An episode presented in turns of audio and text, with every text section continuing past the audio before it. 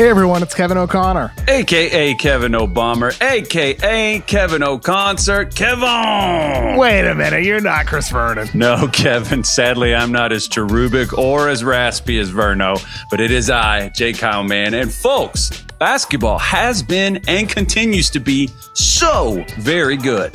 That's exactly why Kyle and I are hosting a brand new basketball show on a brand new podcast feed, the Ringers NBA Draft Show.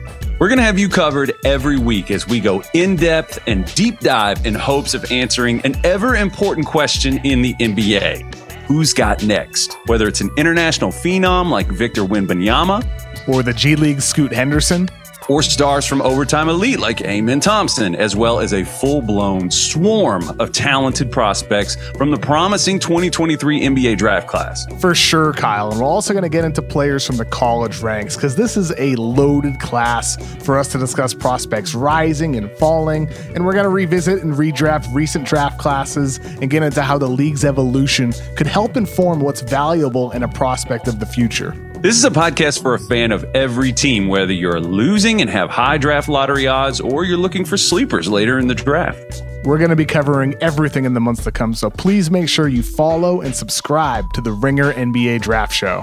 And hit us with those five star ratings. It's the Ringer NBA show presented by FanDuel. The road to the NBA Finals starts now, and FanDuel is the best place to get in on the action. Right now, you can check out the new and improved Quick Bets which are back and better than ever for the NBA playoffs on FanDuel. Find out what you're looking for faster and easier with more props right at your fingertips. You can check out live bets like three minute markets and exclusive live bets like quarter player props, player assist combos, and more. So download the app today and bet with FanDuel, official partner of the NBA. The Ringer is committed to responsible gaming. Please visit rg help.com to learn more about the resources and helplines available and listen to the end of the episode for additional details. Must be 21 years and older, 18 and older in DC, and present in select states. Gambling problem? Call 1 800 Gambler or visit rg help.com. This episode is supported by State Farm. Man, I remember when I first got into a car accident, it was pure frustration because I did not have State Farm. And now that I do have State Farm, it is an exclamation of pure joy. But the only words that you need to remember are like a good neighbor, State Farm is there. State Farm has options to fit your unique insurance needs, meaning you can talk to your agent to choose the coverage you need, have coverage options to protect the things you value most, file a claim right on the State Farm mobile app, and even reach a real person when you need to talk to someone. Like a good neighbor, State Farm is there. Learn more at statefarm.com.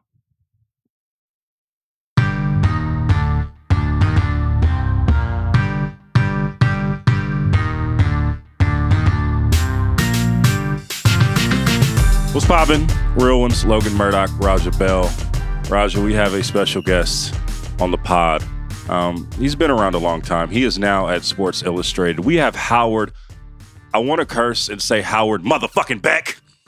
So we got Howard motherfucking Beck in the house. How you doing, Howard? How you doing? What's going on? I mean, if you want to say it, then you just say it. You said it. So there I we go. it. Thank thank you for that amazing introduction, Logan. Appreciate you. Yeah, so eloquent, bro. You just, you, You know. man. We're writers, Raja. We're writers. We know how to use the language in a very sophisticated and efficient and impactful way. That's what we do. Clearly, Fucking right. Uh, Howard, do you do you have any? Uh, you've been around the block a few times. Do you remember the first time you covered Raja? And if it, was he a good person or was he a dick to you? How was this? What was the what were the vibes? How was he when you when you when Right you up- covered him way back in? Right out the gate. Look at that. coming out hot. No, you know what I remember actually, because obviously, I, you know, I covered the Lakers for the seven years during the Shaq Kobe era. So I think the first time Raja was on my uh, radar was the first time he was on. I think most of the NBA's radar was with that Sixer team, and Yeah. so Lake, Lakers Sixers, Raja, you know. Effing with Kobe, even in that series, setting the stage. Little did we know, setting the stage for shit that would happen years and many teams later, uh, a few teams later for Raja, anyway many, many, many iterations of the Lakers later for Kobe. Um, and I was there, Raja. So the day, so you and Kobe get into that whole thing. Yep. I was working for the New York Times at the time, so I would just I would just parachute into playoff series, and I happened to parachute into that Lakers Suns series in time for the press conference that Kobe had with us at their practice facility in El Segundo, where he said, who's this kid? I don't know this kid, whatever. And I'm sitting in the back of my mind, like, dude, you were like wrestling with him for like, you know, how many five games in the finals a couple of years ago. I I, I clearly remember this. And I was la- in my head, I'm laughing. And I remember talking to like Mark Stein afterward or whatever. We're we're we're we thought it was hilarious that Kobe's doing this whole I don't know this guy, whatever. And it was it was silly. That That's was actually in the midst of a very real, like it was really, it was very real for me, right? But you had to appreciate that, right? Mhm. I, I mean, even even I could sit back with my family at the time, who all everyone was just gassed. It was on site if we saw him in person. Even we could sit back and say, "That's pretty fucking funny, man." I, I remember I remember there was a TNT sizzle reel of like you guys at the like it was it was the day after it happened or a day after media for both of you guys, you and Kobe, and it was you had some great quotes in there too. You had some great to- quotes there too, right? I tried. Like you were like you were like Greg Willard just said, just f- totally disrespected me or something, and like or like and you went back at Phil. Like you were not scared as a guy that was like you were like fuck it, I don't care that Phil Jackson's over there talking shit. I don't care that Kobe's talking shit. I'm here.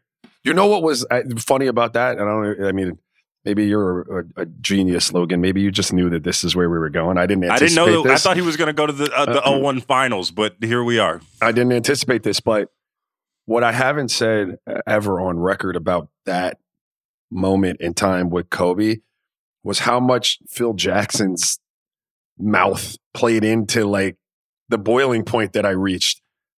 He was great. Most coaches that I played against didn't have a lot to say to you. They coached the game. Now, obviously, they all get hot. They're competitors. They might yell something at a ref, and if you're in the way, like you you catch the shrapnel from that or whatever. But Phil was talking to me, Mhm. like trying to get in my head, which he did. I mean, and and you know, so that that was that particular night. I had Kobe, and Kobe didn't talk a lot, so we weren't talking. But Phil was running his mouth, Mm. and then During the Kobe and I were doing the physical. Oh yeah, during the game, yeah. How messy was Phil Jackson, Howard? Like how messy was he? Like to get it, like because he was one of the few coaches that I've that I've seen that actually would talk shit to the other team's players during the game. What, what would what was what were the mind games he was trying to play with an opponent like that? But he also talked shit on the off days. Like part of the fun of covering Phil and covering that era, coaches don't talk shit at all anymore, hardly ever. It's kind of it's it's kind of unfortunate. It's so like they're all very they're so diplomatic. They're they're all they're all like um, students of the game now. They all came from the damn film room, right? There's no Phil Yeah. Jacksons or Jeff Van Gundy's Yeah. or or Pat Riley's, whatever, who are just going to get out there and just like fucking talk shit and just Yes. like and you know do all the, do all the referee politicking on the off days, take little shots at the opposing coach or the seventh man or something just to mix it up. Like that was fun. That was part of the fun of the era. Like I covered like all those Lakers Kings series, uh, Phil like tweaking Rick Adelman, um, like that was just part of his shtick. He and he had like two of the, the the coaches that I've covered that I really enjoyed covering and liked them as people and had you know a, a good rapport with them off the court. Right, Phil Jackson and Mike D'Antoni. Uh, Mm. Obviously, Mike who, who Raja knows well. Yeah. those dudes hated each other, and I liked both. I liked both these guys, and I covered Mike later than Phil. But so like when Mike, like Mike, fucking hated Phil. Like they, and these are two guys that I feel like having covered each of them at, for long periods of time that I also learned the most from as a reporter.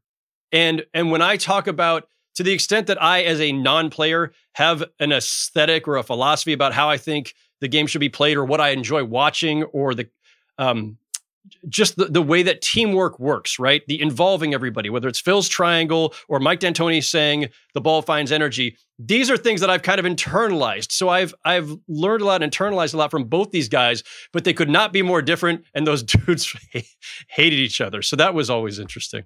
that was that was the era of of I mean, I don't know what percentage of the coaches in the league at that point were former players, but you're right. You're right. There's something while while the guy that comes out of the the the film room and from a managerial side making his way towards coaching, like I think that's great and they do a great job and they're super bright and intelligent. They've learned the shit out of the game and it's great. But you do lack, you miss the shit talking, the the the the needling side of it, just to being in the trenches, man. And that's what Phil Phil talked to you like he was playing.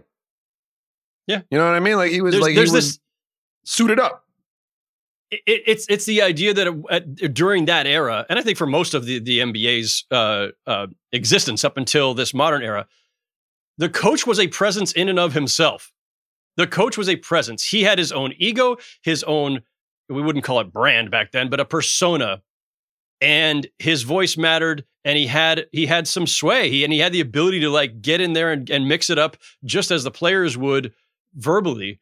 And the guys today, like there is, it's a it's a different um, archetype of coach. It's a different mold, and um, it's not to say it's you know bad or anything. It's not like, and it's not like they're all boring. But from a media standpoint, there's there is less of it that mixing it up, right? You know, you know who else would really, and, and it, but it was in his own different. It was in his own way. Not as many words as Phil, but certainly pointed words. And he was a figure like Jerry Sloan. Mm-hmm. Oh yeah. Well, when his big ass would be over there with them big old hands on that sideline, and he, you know, I didn't always play for the Jazz, so there'd be times, you know, he'd be like, "Shit, man, that's a bear over there, man. You don't want to mess with, with Jerry." how much did how I wanna- Howard talk? Oh, oh, go ahead, go ahead, Howard. No, no, can I let me let me interrupt for just a second because I, before I forget this, Raja, what did Phil say to you? Because like I know what he would say on off days to us about teams and players, but like And we weren't you. often. Sometimes we were sitting close enough, but I, I yeah, I wouldn't necessarily be privy to what he was actually saying during the game. Do you remember anything he said? Yeah, uh, he would tell me that night. I don't remember verbatim, but the gist of it was you. You know, if I'd be talking to the refs, he'd interject and be like, "You fucking, you deserved it. Like you deserved that. You're, you're, you know." He he would just be right on time. It was it was you deserved it a lot. Um, can you play him without fouling? It's stuff like that, man. Just he knew I was the underdog. Kobe was the marquee. Uh, I got a I got a complex about it to some degree, and he just worked that shit, man. At timely little jabs over and over, and the, the accumulation of them was What enough. was the time where did you? ja- What was the time where you and Phil had like a verbal exchange and where you like went back at him like "fuck you, Phil"? Oh no, that night, that night when it went down with Kobe, I was I was all over the place. So I had told him to, to sit the fuck down, shut the fuck up. Like I had been, I had been exchanging. But at that point, again, if I if you've gotten to that point as a player, he's already won. You know, like Mhm. I, I Yeah. mean, once once I've said more to you than the other man, sit the fuck down. Like if I've come back and talked to you again, you know you got me. So How how did how did uh because Howard just talked about how uh, the relationship with Mike D'Antoni and Phil. From your vantage point, how did Mike D'Antoni like take on those Phil? I remember there was one time. I think it was Christmas 06. I remember there was one time where where uh, Phil looked at at D'Antoni and was like, "What? You sit the fuck down!" and like went like this to him. I remember that that got caught on television, Raja. So I don't. I can only imagine what it was like I remember that. when when D'Antoni goes up against Phil. What was that like from your vantage point in Phoenix? Well, interestingly, like I was so wrapped up in it that I wasn't looking at it through that through the coach's lens. So I don't I don't really remember how Mike felt about about about Phil. Like he never really spoke about it. I just know that as a team, and this started with Mike, we felt some kind of way about the way the Lakers and other teams felt about our style. Like we could we were cool to watch, but it couldn't win anything, right? So, you know, we we felt pretty disrespected in that regard. And that was Mike's baby. So I know Mike wore that, you know, heavily. And then, you know, there was there was always a, a, a chippiness there with the Lakers and and Phil. And Mike, what people don't know about Mike because he's really chill and his style is kind of laid back. It's what endears him to a lot of people. He is as fiery a coach as there is out there. Like Mike gets Mike could get after it. And you know, we we played like that. That's why those those battles were those those series were just good because everybody hated each other for the most part. I thought D'Antoni and all the coaches that I've covered or even just observed over the last couple of decades, all of them can get fired up at times, Raja.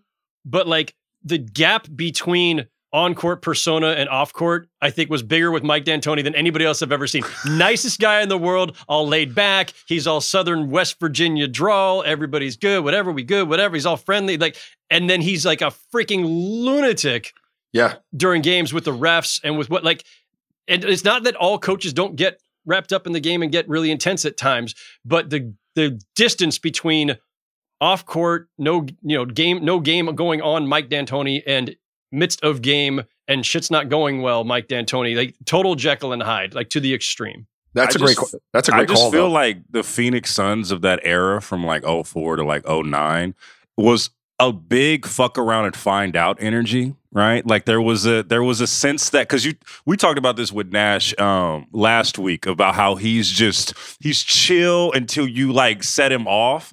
Like he's like that. Raj is like that. Um, Steve Kerr is like that. Like all Yes. of those guys were were you guys were like real chill and vibey. Uh, who's the other guy? Uh, uh, Alvin Gentry's also like that, where he's where he's a totally different persona off the court than he is on the court. What Yeah. is about that Phoenix Suns team where you guys are just like, hey yo, y'all y'all think it's sweet, but fuck around and find out. You got a lot of dudes like that because you left out like pieces that you wouldn't necessarily think about. Like Boris cool too, as- maybe. Bor- but Boris never really got into the fuck around and find out. Like he played and he was Okay. fantastic, but that was never really his energy. But cats like Kurt Thomas, Mm. Tim Yeah, Thomas.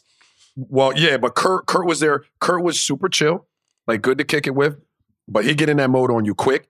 Um, Tim was like that. Um, we had Brian Grant my first year there, the Lion Brian, like super chill. But boy, don't let that flip switch because it was it was on and pops. we had a lot of people that were like that. But biggest biggest thing for us, I think, was just again so many people, and it, it I mean it played itself out that we didn't really win anything, but we it was us against the world in in that people really didn't think what we were doing was going to win. It beat a lot of people, but yeah, it, it fell short ultimately.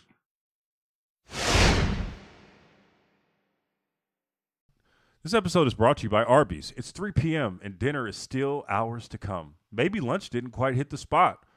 That's where the new two for $5 chicken wraps from Arby's come in. Available in ranch, barbecue, and honey mustard. They're perfect for the afternoon snack attack or as an add on to your meal. Arby's two for $5 chicken wraps are here for a limited time at participating locations. Visit an Arby's near you or order ahead on the Arby's app. Uh, let's transition a little bit to some current stuff. I do want to talk about um, the Utah Jazz right now, who are defying everyone's expectations. Uh, they're eight and three. They beat the Clippers last night. Like I don't, but I I, I want to talk about something bigger. But I think the Utah Jazz are face of this of just kind of how you run a team based on the circumstances that you have, right? Like they, the, the Utah Jazz are in a position where they traded away their their uh, their guys, Donovan Mitchell. Um, they get Lauri Markkanen and some pieces back, and they're expected to tank. You have a you have a all world player in France, Wemby, who was right there for the you know for the taking, and you have this culture of teams just you know we might tank, we might go get a guy, but they're doing quite the opposite. Raja, what have you seen from a team from this team, and how does that what does that show us about how we should run a team during you know th- this era of basketball? Um, there are, there are a few things. Number one, I've always maintained that in the NBA, especially early in the NBA, if you can go out there and be committed to playing harder than your opponents for longer stretches of time, you're going to have a chance to be in ball games, provided you have some talent. Like if you're just talentless, I mean, there's only so much you could do with that. But if you're just committed to playing hard, you know, having energy and you know sharing sharing the ball in a way that the ball does find the energy, yeah, you know, like Mike talks about, I think you're you're going to put yourself in a nice position. Salt Lake City, and I, I talked about this a few pods ago, and the Jazz franchise. I was there during one of those years. I was there right after Karl Malone left. Stockton retired. We weren't supposed to do anything. And it just wasn't in the city, the town, the franchise's DNA to not be competitive. Like on paper, we weren't supposed to be anything. But it just, you, you kind of, teams take on the identity of, of their coach and of their franchise and to some degree of that city. And so that's the way we went out and approached it. So I think they're kind of uniquely set up as a franchise and a town to be out there overachieving, right? And and doing things that, that you wouldn't think they do. And then from an X's and O's, like you know how much I love offensive and defensive efficiency, Logan. You know, we jest, Yes. right? It's a joke. But I'll take it a step further. It's not just that they're top 10 in both of those. They they make a, a, a, I think they're second most in the league in terms of threes made per game, and they defend the shit out of the three point line. Yeah. So if you put those things together, right, like you're just you're plus my you're up, you're winning. You defend the shit out of it. You give up like second least or third least in the league, and you make the second most. Like you, you're winning. So there are a lot of things that go into it. Uh, Howard, when you when you think about, because I want to get a historical perspective from from you, uh, Howard. When you talk about um, just teams that you know have tried to tank, we, you know, the Celtics for Tim Duncan is a great example, right? Or just any, ta- or the Cleveland Cavaliers to get LeBron James. Um, what is the best course of action historically when you do this? Is it we're gonna we're to tank and try to our best to get this generational talent because we're of a certain uh, we're in a, we're in a certain market, or we're to make the institution make us the best in the long term. What's the best long term play for teams? And historically speaking, how, how do how should teams go about this?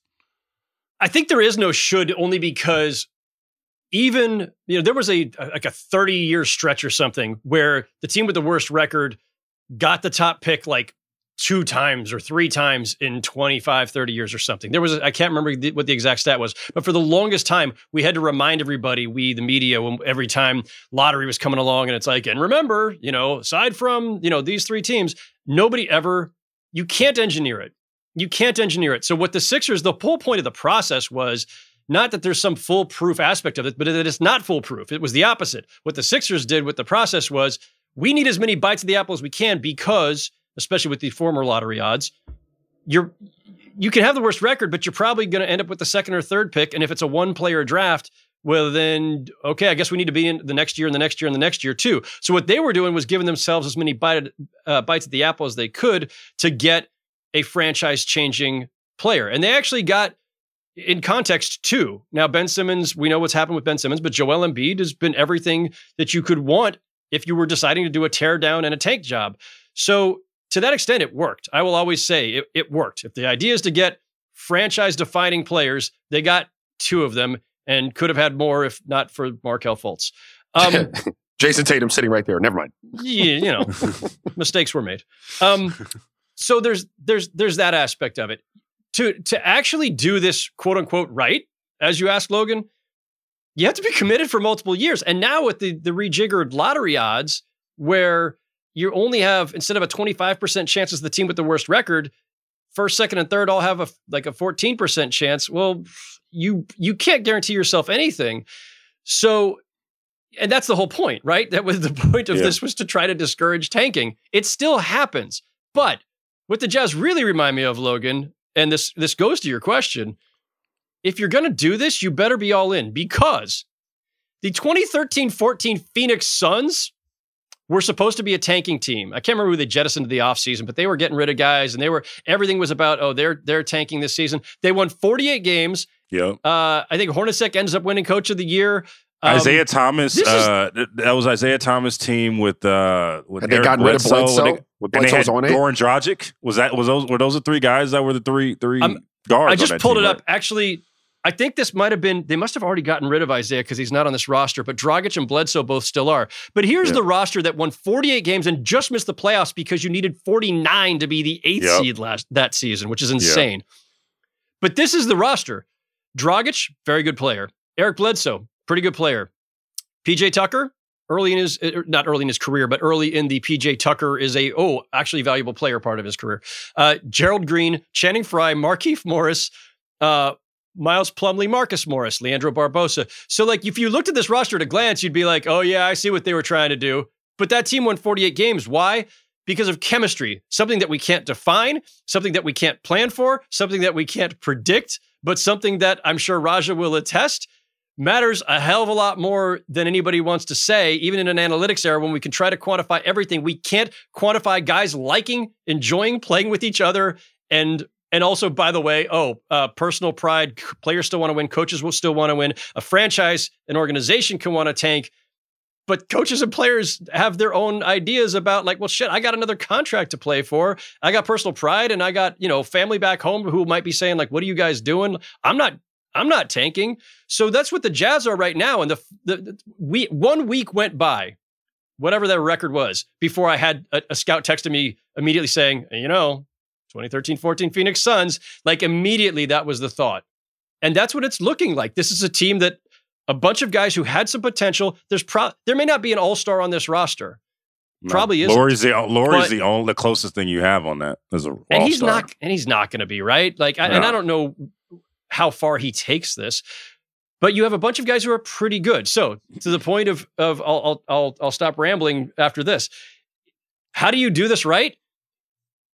Make sure that you don't have too many players who actually are pretty good and are motivated to to, to do something. Like Sexton still has something to prove. Markkanen has something to prove. You got for, former lottery picks of recent lotteries who have something to prove, and they're they're and they're trying. They're trying too Yeah. much for the good of the franchise. That's it. Like that's that's it in a nutshell, man. Like you can't have you can't have motivated players.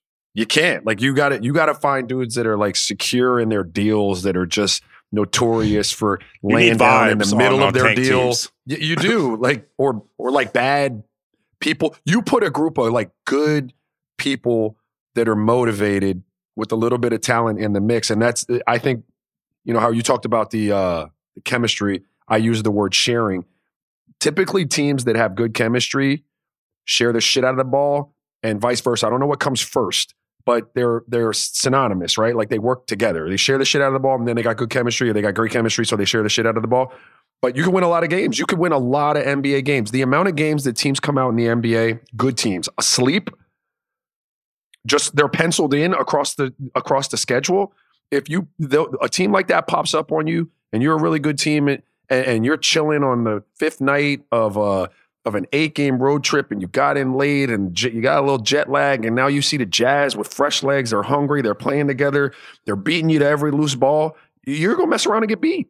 I was I was just talking to a talking to a coach from a you know a team not expected to make the playoffs this season. And they were like, "Yo, man, we can win ten games just diving for loose balls."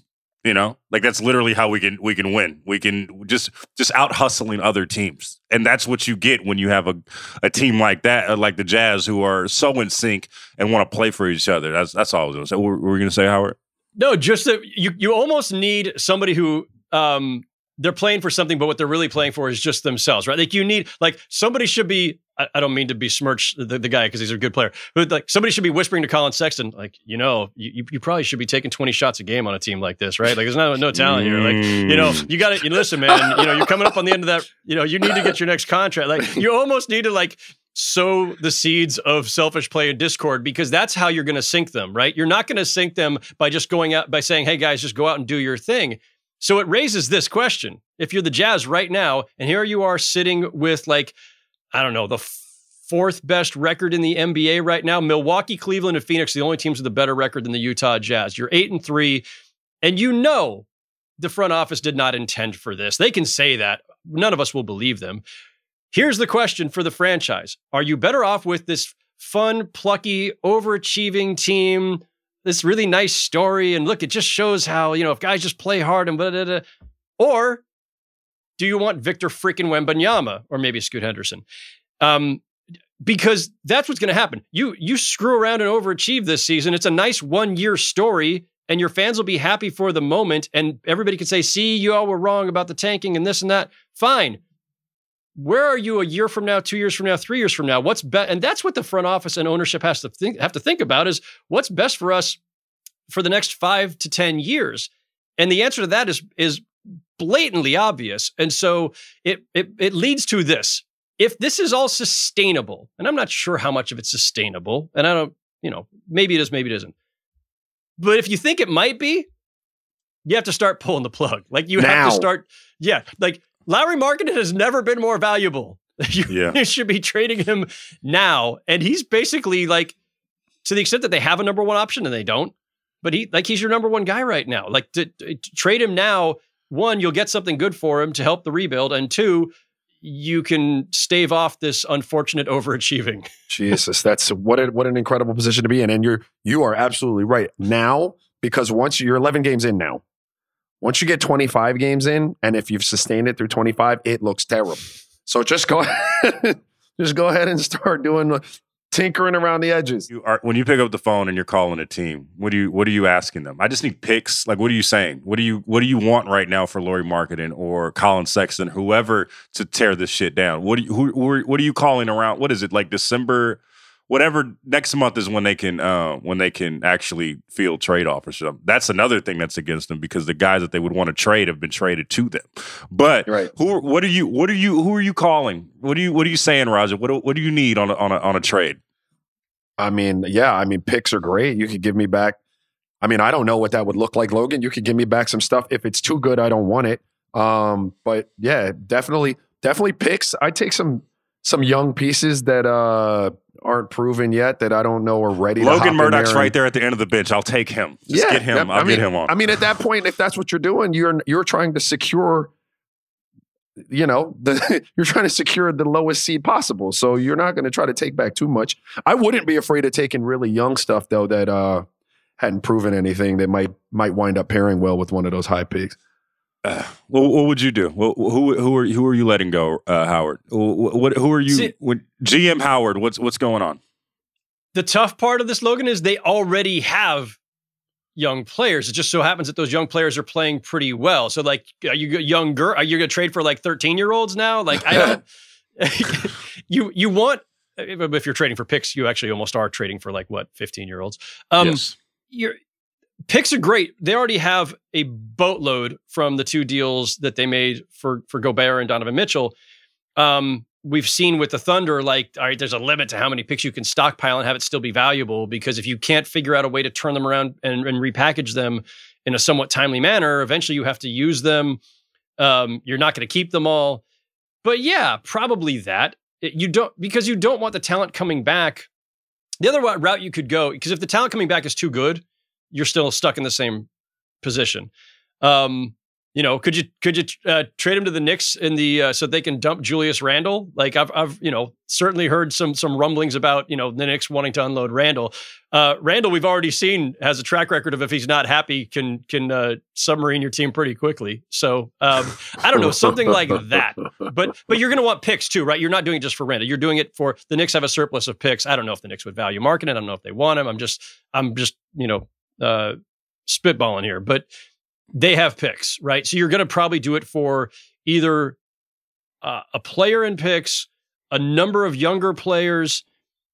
But the point is, you do need to make yourself worse and maximize the asset of, of Lauri Markkanen. Um, I don't know, I, like I haven't played with the trade machine on this one, but there's there's a deal there somewhere. I'd be I'd be more shocked if they didn't trade him than if they did.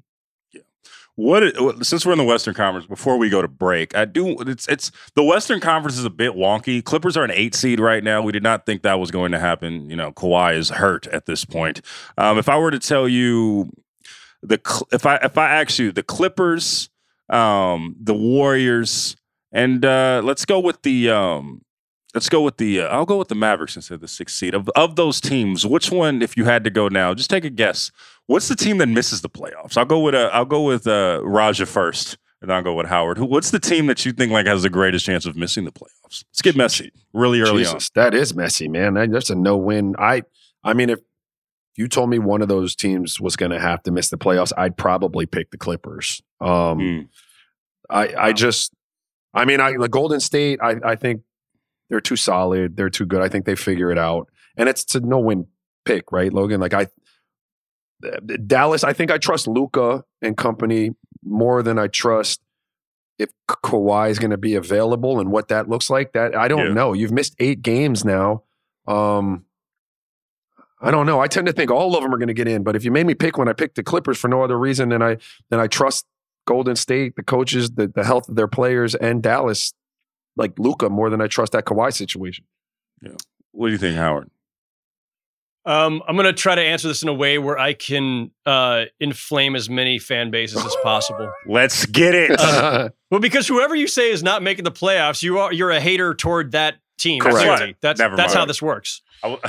I w- But- I Yes, that's what Logan does. That's Yes, why here he we go. picked, no, no. That's why he picked the Clippers because he didn't want to. Oh uh, because Raja didn't want to play with fan base. Do the Clippers already hate you, Raja? Is that the thing? Like, Clipper I Nero haven't him already- got beef. I haven't had a beef with Clipper Nation. I guess I do now. Thanks, Logan. So it, if you'd asked me the question before the season started, and you said, "I have seen the future. One of these three teams, Clippers, Warriors, Mavs, does not make the playoffs," I would have picked the Mavericks. Yeah. because the Warriors are the defending champs, and the Clippers had a presumably healthy, presumably doing a lot of work these days, uh, Paul George and Kawhi Leonard. And I would have thought, and look, we were all talking about the Clippers as, as title contenders or even title favorites. So, and the Mavericks, having lost Brunson, having not really replaced him, having been so dependent on Luka, one wrong ankle turn and you're you're toast, right? So that would have been the answer then.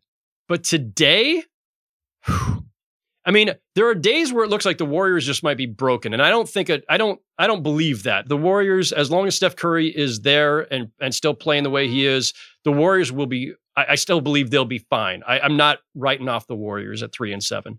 Um, and the Mavericks, yeah, like you know, Luka's a freaking MVP candidate, but the Clippers, despite all their depth, despite all their talent, despite that was was supposed to be a phenomenal dynamic duo that has not ever been able to stay healthy long enough to do it. Like it when Kawhi Leonard's missed this many games this early in the season with a, the usual freaking shroud of mystery and and what the hell's going on. Like how many times? Like this is the story of Kawhi Leonard's career. He's either a Finals MVP or or there's some weird shit happening with regard to his health that we'll never actually understand the full scope of because there's so much uh, misdirection or lack of information, just this shroud of mystery around it. And this is where we are again and where the Clippers are. We have no idea what's going on. And that makes me worry, especially considering that the guy had a, a full year and a half to get back and was supposedly 100% healthy on day one. Load management or no load management. This is this is not that. This is something else strange and um, they're a lesser th- less than the sum of their parts team right now. It, it's interesting because I mean, uh, Howard, you were in Vegas in 2019 when the Kawhi news dropped, right? When the Kawhi, No. when it was, were you were you weren't in Vegas? I, I was I was in a uh, a residence inn in somewhere in the middle of Connecticut for random reasons having to do with dropping my daughter off at, off at camp. That's a better reason. It's fine. You weren't. In, it's fine. You weren't. But in Vegas in, in, in 2019, we all thought it was when uh when Kawhi chose the Clippers, and then that massive trade happened to get Paul George um, into LA. At that point, Paul George and Ka- Kawhi were on the Clippers, and that was also when Anthony J- Davis joined the uh, the Lakers. We all thought this was going to be a new era of Los Angeles basketball. It has not happened. I mean, we can, you know, you can make the argument, oh, the Lakers won a title. Yes, but it was during a global pandemic. And, you know, it's, it's, Are you asterisking the championship logo? I'm not Uh-oh. asterisking it. I'm not asterisking it. What I'm doing is, is all I think is, I'll, I, LA, in my opinion, doesn't have the same connection with the 2020 Lakers as they would otherwise. It's because they didn't see them. Not that it has anything to do with how the the That's how fair. how it went happen because they didn't see it see it happen, but um in person. But how, my question is, and I guess I'll start with with Raja. How are we going to look back on this this this run for both teams of of Lakers and Clippers over these last few years, right? Because the Kawhi thing didn't happen for the Clippers, and now we all we just talked about what's going on in Los Angeles. How do we think we look back on this? I think it's going to, when looking back, be a miss for both franchises. I think they would have missed. They would they would say they had a window, a clear window with talent um, that should have delivered. You know, whatever X, Y, and Z would be for per franchise. The Lakers obviously would have expected more. I think just as a franchise than the Clippers did. But I think both, when you look back, are going to be saying they missed they missed an opportunity. And I, and the only reason I say that for the Lakers because I know they won one because with those two talents, you know, AD in prime and and LeBron towards the end of it, like you would have expected more than one. I think um, everyone's happy to get one, but I think as a Laker franchise, you would have expected more than one. And I don't see either one of them getting one. I mean, the the Clippers has just been a mess, and I have no faith in Kawhi when he comes back. I love Kawhi, but I don't think that you take that much time off. You continue to age with knees and so on and so forth, and then you become a better player than you were the last time I saw you, or you're even at that level. So I, I just, I think you'll look back and say they they miss an opportunity in two windows. How will Kawhi be looked at down the line, Howard? Uh, listen, I mean, his place is secure. I mean, he made the the 75 list, right? So he's, you know, we know he's going to be in the Hall of Fame. We know he's top 75 all time. He's a two time Finals MVP with two different teams, and one of the great two way players we've ever seen. Just fantastic talent. But yeah, some guys have butts tacked to their careers. And listen, I want to just make this quick caveat first because Raja's kind of already decided to just write them off entirely. There's still a scenario. There's still a scenario here. There's still a scenario. Con- in, it, it is within the realm of possibility that Kawhi gets healthy plays a majority of the games still on the schedule, and the, the Clippers still make a deep playoff run next spring. It's not over yet, right? It's weird right now. It's concerning, but they're not done yet. It's not toast. So the the the postscript on Kawhi's career, uh, you know, it's it's a few years off still. I think. Um, That's fair. Right. So now, it maybe the Clippers make a run. Let's say they let's say they get to the finals and lose, right? And some people will have that high bar of like, oh, if you go out and get a Kawhi Leonard and Paul George, anything less than a championship is a fail. We know that's bullshit. If they even get to the finals, the freaking LA Clippers, who were a joke for most of our lifetimes, and the totality of your career, Raja, I don't think that team ever was was considered respectable. It wasn't a place that you or anybody else wanted to go. It was a place that guys actually avoided going. And if they got there, they were immediately trying to figure out how to get out. And the Clippers were respectable enough, respected enough that suddenly two of the elite players in the game, whatever may, has ha- may have happened since then, health wise and everything else, those two guys chose the Clippers together. That could not have happened in our lifetimes. And if you over the Lakers. it could happen over the Lakers, we would have thought you were freaking crazy if you ever thought that that could happen. So I say, I've already been mocked for saying this by my colleagues at SI on our podcasts because I did say this uh, before the season. The Clippers have already won. They won in 2019 by getting those guys and forever changing. Now you could say Chris Paul and Blake Griffin and that group, the Lob City group, changed the image. Yeah, that that there's that's fair too. But even in that, Chris Paul got traded there, wanted to be with the Lakers. Blake Griffin got drafted there. No, they nobody was choosing them. The, for the first time in the Clippers' history, two All NBA caliber players, including a two-time Finals MVP, chose the freaking Clippers. That to me is a turning point for the franchise, and no matter what happens in this era, we won't see them the same way, uh, quite the same way again.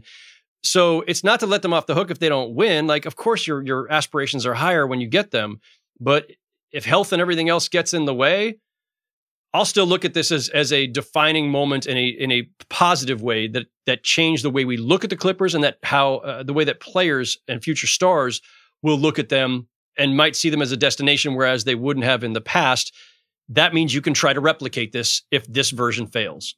That's that's an interesting that's an interesting thought process on that. And I gotta I gotta digest it, but I kind of like it. And I would I will say um, what I'm talking about looking back on them and thinking that's a missed opportunity, that would be if if if uh if they were to make the finals uh, in in the next year or so, I do agree with you. I don't think you necessarily have to win it. I think you have to be viable and playing at a high level and be taking a swing at it, you know, for multiple years for that fan base to be like, you know, we maximize the talent. Like you'd like to get a win in there. I just there's I don't it because of the history of the injuries and stuff. I don't I don't trust it. And yes, it is early. And I actually hope because T. Lue's my guy. Um, and I like Kawhi, but so I agree with you. Like they wouldn't necessarily have to win it for it to be a success. And it's an interesting thought about them having already succeeded with kind of changing the the, the narrative around it. Um, I don't know. I just I worry about them, man. My guy, my guy Trent Redden's out there too, so I pull for him. But that's when you're missing games. You've missed eight games already, eleven games in, and that's that's ugly. That's not. I mean, I hope he's okay, but that's weird. Not great. Let's, let's take a quick break. I want to talk about Giannis.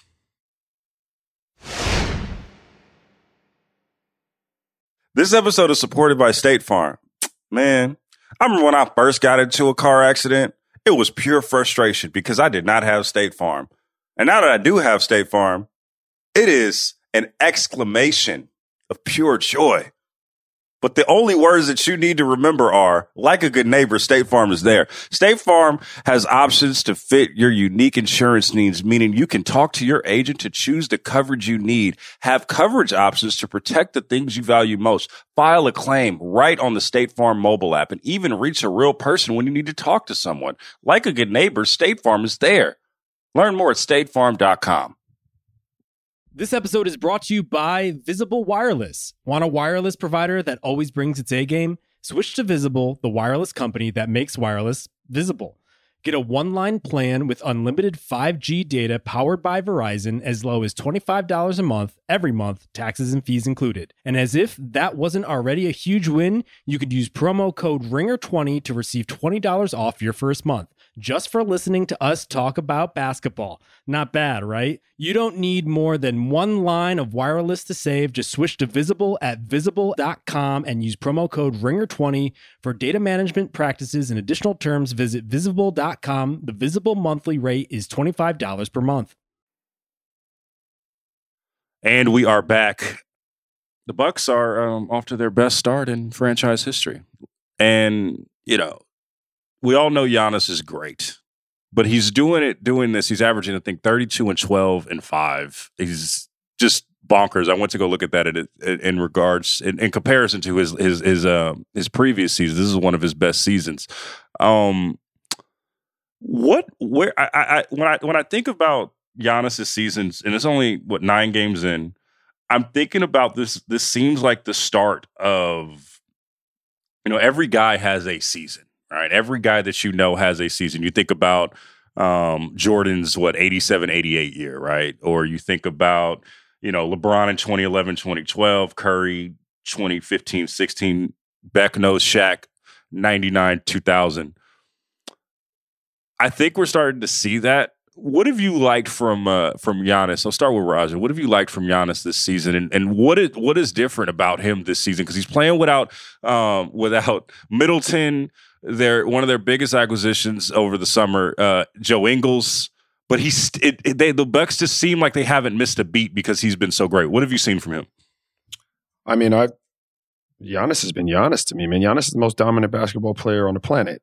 Um, you know, he when he he's a bucket any way he wants it. I've used that before, right? Like he's going to get a bucket. And I like, you know, if I'm, I, I, like the leadership. I like the stability. I like, I like his demeanor for a team like Milwaukee. I like the, the mentality. It just looks like business.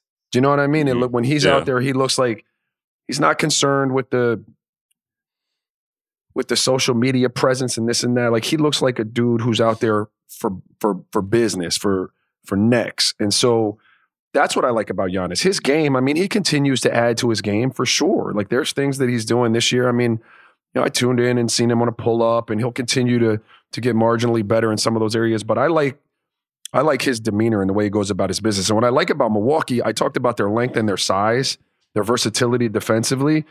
You know, they went from one of the worst teams in the league last year at three pointers allowed. They were basically walling up and just daring you to shoot threes. And then it you know, it bit them in their ass a bit in in the you know in the in the Boston series, and and you're giving up too many threes. And this year they're top five in the league in terms of opponents threes made per game against them. Like they're out there now because they have the length to do both.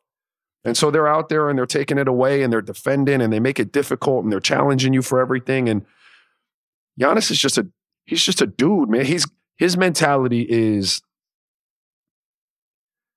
I mean, it's Kobe esque, it's MJ esque. Like he's a he's a mean dude out there. Do you know he's yeah. out for for bodies? Yeah. What what have you seen from Giannis this season, Howard? That's probably different than any guy you've covered or any any player that you've seen during your time. I'll say this much: um, a couple different things. Some of this is personality related, and some of it's um, play related. Um, the personality part, because Raja kind of touched on this think about all the other really high usage guys of this era, right? Because we have a lot of these guys around the league now where it's just just keep giving it to your guy. Keep giving it to mm-hmm. James Harden in his Houston years. Keep giving it to Russ in his Oklahoma years. Keep giving it to Luka now keep giving it to Giannis. And Giannis is he's he's like a, just a tad below like his career high usage rate right now. Like he's he's up in the stratosphere in terms of usage. And I don't I generally think that the high usage just goes back to the, our discussion earlier, Raja, about like Mike D'Antoni, the ball finds energy, Phil Jackson, triangle offense, egalitarian stuff, right? You want everybody to feel involved and everybody to feel good and everybody to be in a rhythm. I I'm always a little alarmed or concerned for a team that is too all in on one guy doing absolutely everything. He's either scoring or he's passing to the guy who scores. I think there are limits to that in the playoffs. But one, Giannis makes my contention look stupid because because he's just that freaking good with it. Um, and two, if you think like all those guys I just named, if I asked you who you would ra- most want to play with, Probably yeah. Giannis, right? Raja's yeah, nodding his head. Like yep. Raj's like, I'm gonna be in the corner right here. Yeah. Just give the ball when you need me to. Just get when you need me, I'm right here. Just get yeah. uh, like he's just he's such a he's so uh, good-hearted. He's so humble. He's so like, and and yes, there is that other thing on the court. He's a killer, but he's never trying to rub your face in it. He's not. He doesn't do that. Like maybe because he grew up in Greece instead of in the US. He doesn't have that need to be the most macho guy out there all the time. Like I love Kobe. Like and, and all the years I covered Kobe through all the ups and downs, everything else, I appreciated the way he was built mentally to to do what he did and the way he felt he had to carry himself, sometimes to an extreme, to be that guy. And then toward you know uh, the end of his career, when people were like, "Wait, Kobe seems really nice. He was never nice before. He's just trying to spin us all." I was like, "No, no, no. That's the guy I always saw all the other times." And Logan and I, I think have talked about this before, but that's but he Kobe had to, to to fashion this other personality on the court to be that guy at all times. That's how it worked for him. Giannis doesn't really have to do that to an extreme, and it doesn't mean he doesn't he doesn't play aggressively. That he doesn't want to rip your heart out and all that other stuff. He just doesn't have to say it. He's not going to get. Could you imagine Giannis getting up on the podium and be like, "Yeah, man, I'm gonna rip your heart out. This is what I do. This is what." Like it would sound ridiculous coming from him. This is the guy who's like, "I love smoothies." Um, Yeah. Yeah. Telling You dad know, like- jokes. Yeah, dad jokes. And He- like me, he just so watches the endearing. Kardashians every week, which is I love it. I'm, I'm Yeah. here for it. Did you guys see? Did you guys see the the, the video uh, made the rounds? I think yesterday or over the weekend. Uh, Giannis is walking off the court after practice or shoot around. I think with um, I think with Serge Ibaka, and Giannis is yeah. joking about like, you know, I'm good looking, I'm athletic, I'm this and that. Like, okay, so I can't shoot threes. You know, I, I, he was basically saying like, if I could shoot threes, I'd be insufferable. I got to something's got to keep me humble. yeah. Yeah. And Yeah. and and it was really funny because the way he said it too, even the way he said it was self-effacing. He wasn't really trying. Eh, he's got that that funny, goofy grin on his face. Shaq said the exact same thing once upon a time about free throws. Basically, like I'm the most dominant ever, and if uh you know if I could shoot free throws too, I'd basically be I'd be insufferable. And and so it was reminding me of that. Like some guys are so freaking good and so unstoppable that it almost is to the point where yeah, there there, there got to be one little flaw in the game snag for us to talk about. But Yeah. even then, Giannis is not afraid to shoot the three. Giannis is not afraid to shoot jumpers in general. Giannis is not he's not afraid of failure. Um like I just I just appreciate the way he carries himself out there because there's a confidence without too much cockiness. There is a an ability to extend himself and try things that maybe are a little out of his reach without worrying about if he misses. Um he just seems like a great dude to play with and be around. He is, and he's still at he's still at the point in the because he's still at the point in his career where he's like not taking the amount of plays off that become obvious to other people on the court, if that makes sense. Like once that once these stars age defensively, you know that they have to take some plays off. Do you know what I, you, you Giannis is still out there as your as your A man, like the block he had in the finals two years ago, type of shit, right? Where like he is just going to will his way to a defensive stop. And I when you're playing with a guy like that who's your best player and you see them out there taking the challenge, especially defensively, when you know how much they mean to you offensively, that's another level of respect that you have for them too. That's another level of because that, you know, in a locker room, like there's a there's a hierarchy, and we all know, hey man, like we're here to help, you know, with the offensive load. Like I'm here to support you. You're going to be the marquee. This is this is what you do, and I'll be in the corner waiting. We're gonna we're gonna play off of you, so on and so forth. But on the defensive end, um, that's where dudes kind of look around and they're like, okay, shit, yeah, all right, you're in here banging too. I can appreciate that because not everyone will do that. Yeah. You know, not every offensive star is going to do that with you. And so, I'm not saying you lose respect for them, but there's a level of respect gained when your star's out there on that side of the ball doing it too. a lot of the guys that we were just talking about a minute ago when I was saying of all the high usage guys, like how many of those guys I named actually play defense at the level or even try? I, granted, Giannis is built, you know, Yeah. differently physically, but it's also that he cares about that side of the game, right? Yeah. like the guy, you know, that's how you show you care about me. You know what I mean? Like as a Yeah. teammate, you that's how you show.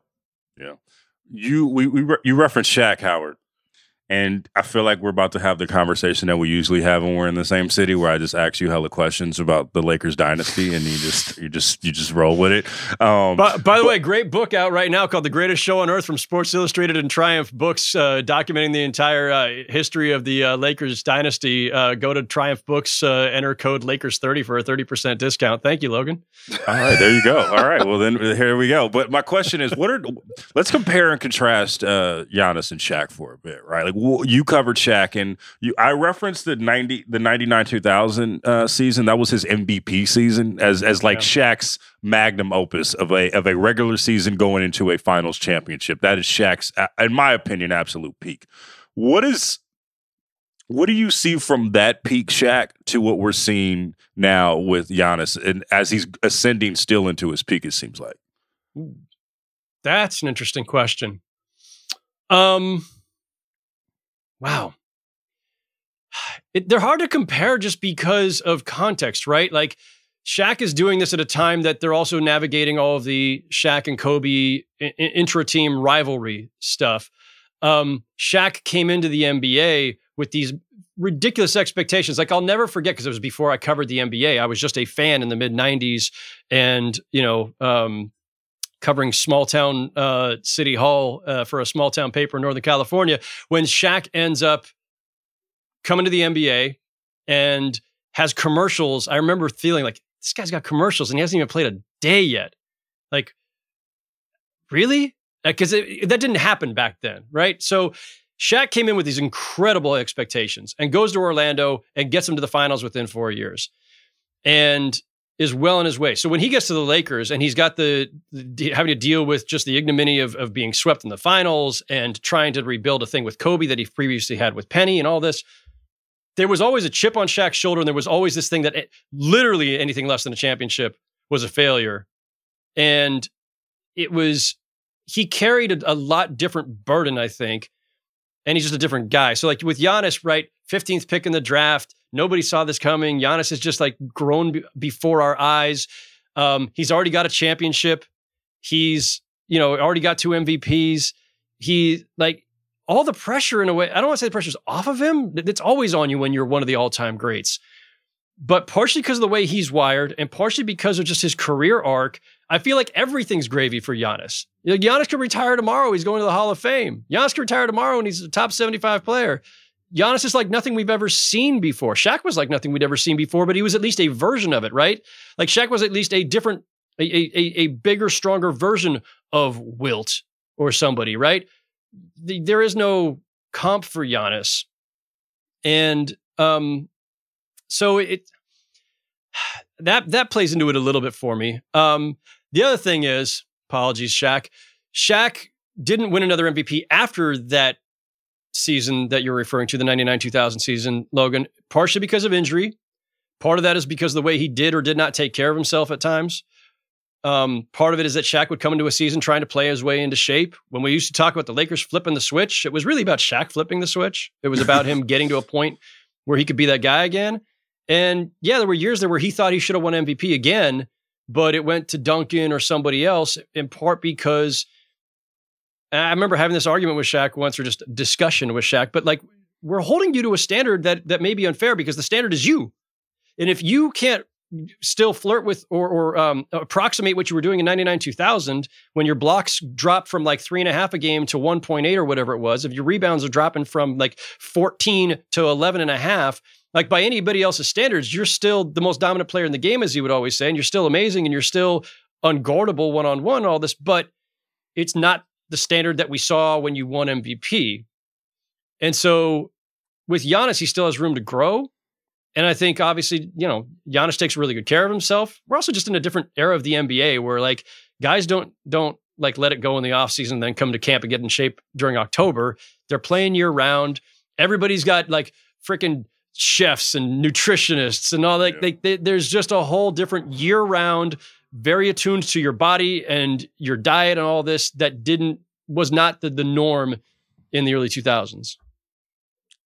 Yeah. Do I don't I mean I think that I don't I don't have much more to add to that. I've always said I would have been really interesting. There are a lot of guys across the history um, of the NBA would have been interesting to see them train and and play in an era. Shaq is one of those guys. If he had not tried to be a bigger more physical wilt or something like that and had trained to play kind of like Giannis has trained to play. Do you know do you understand what I'm saying? Because when he came in, he was thin and he was athletic and he was he was moving and then he just turned in because there were so many seven footers and the game was so punitive physically. Like he turned into this big hulking type of figure. It would have been cool to see him in a Giannis role, molded like Giannis has been molded because he could have been crazy too.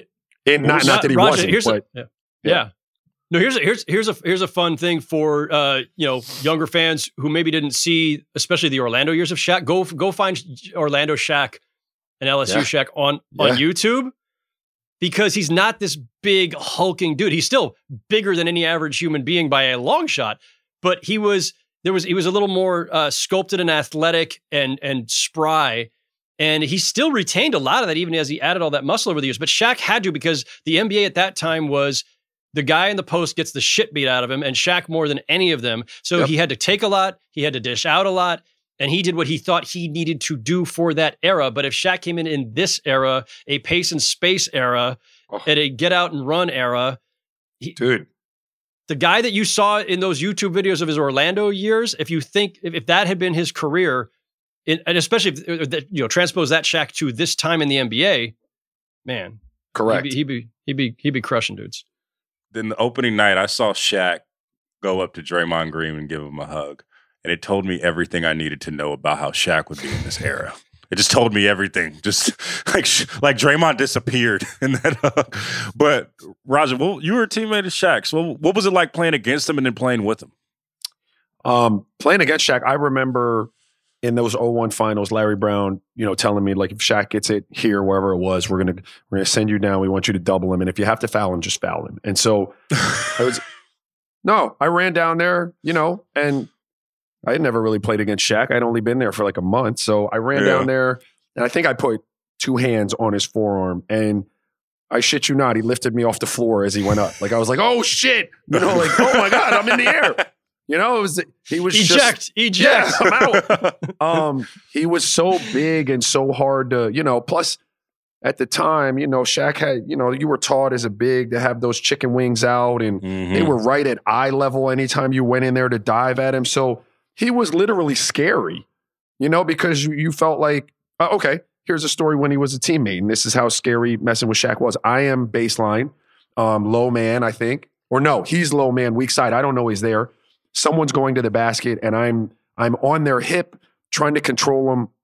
They're going to beat me to the basket. So all I can do now is jump and try to contest the layup.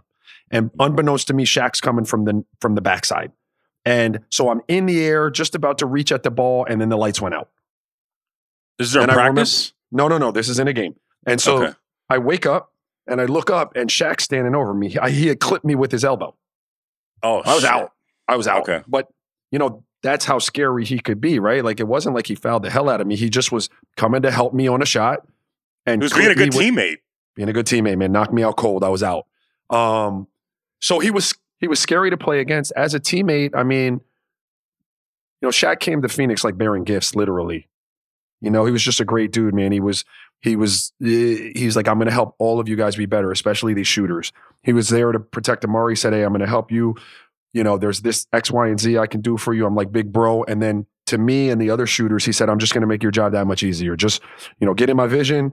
You know, when this happens, I need you to do this. He was like, and I'm just going to put it on you. And so, you know, he was a great teammate to be around. What gets lost about Shaq, because, I, and it probably does about a lot of, gets lost, you know, about a lot of bigs, is how bright they are and how well they see the game. Like we always accredit that to the Steve Nashes and the Jason Kidds and these great point guards, uh, Mark Jackson and those guys. But Shaq was brilliant.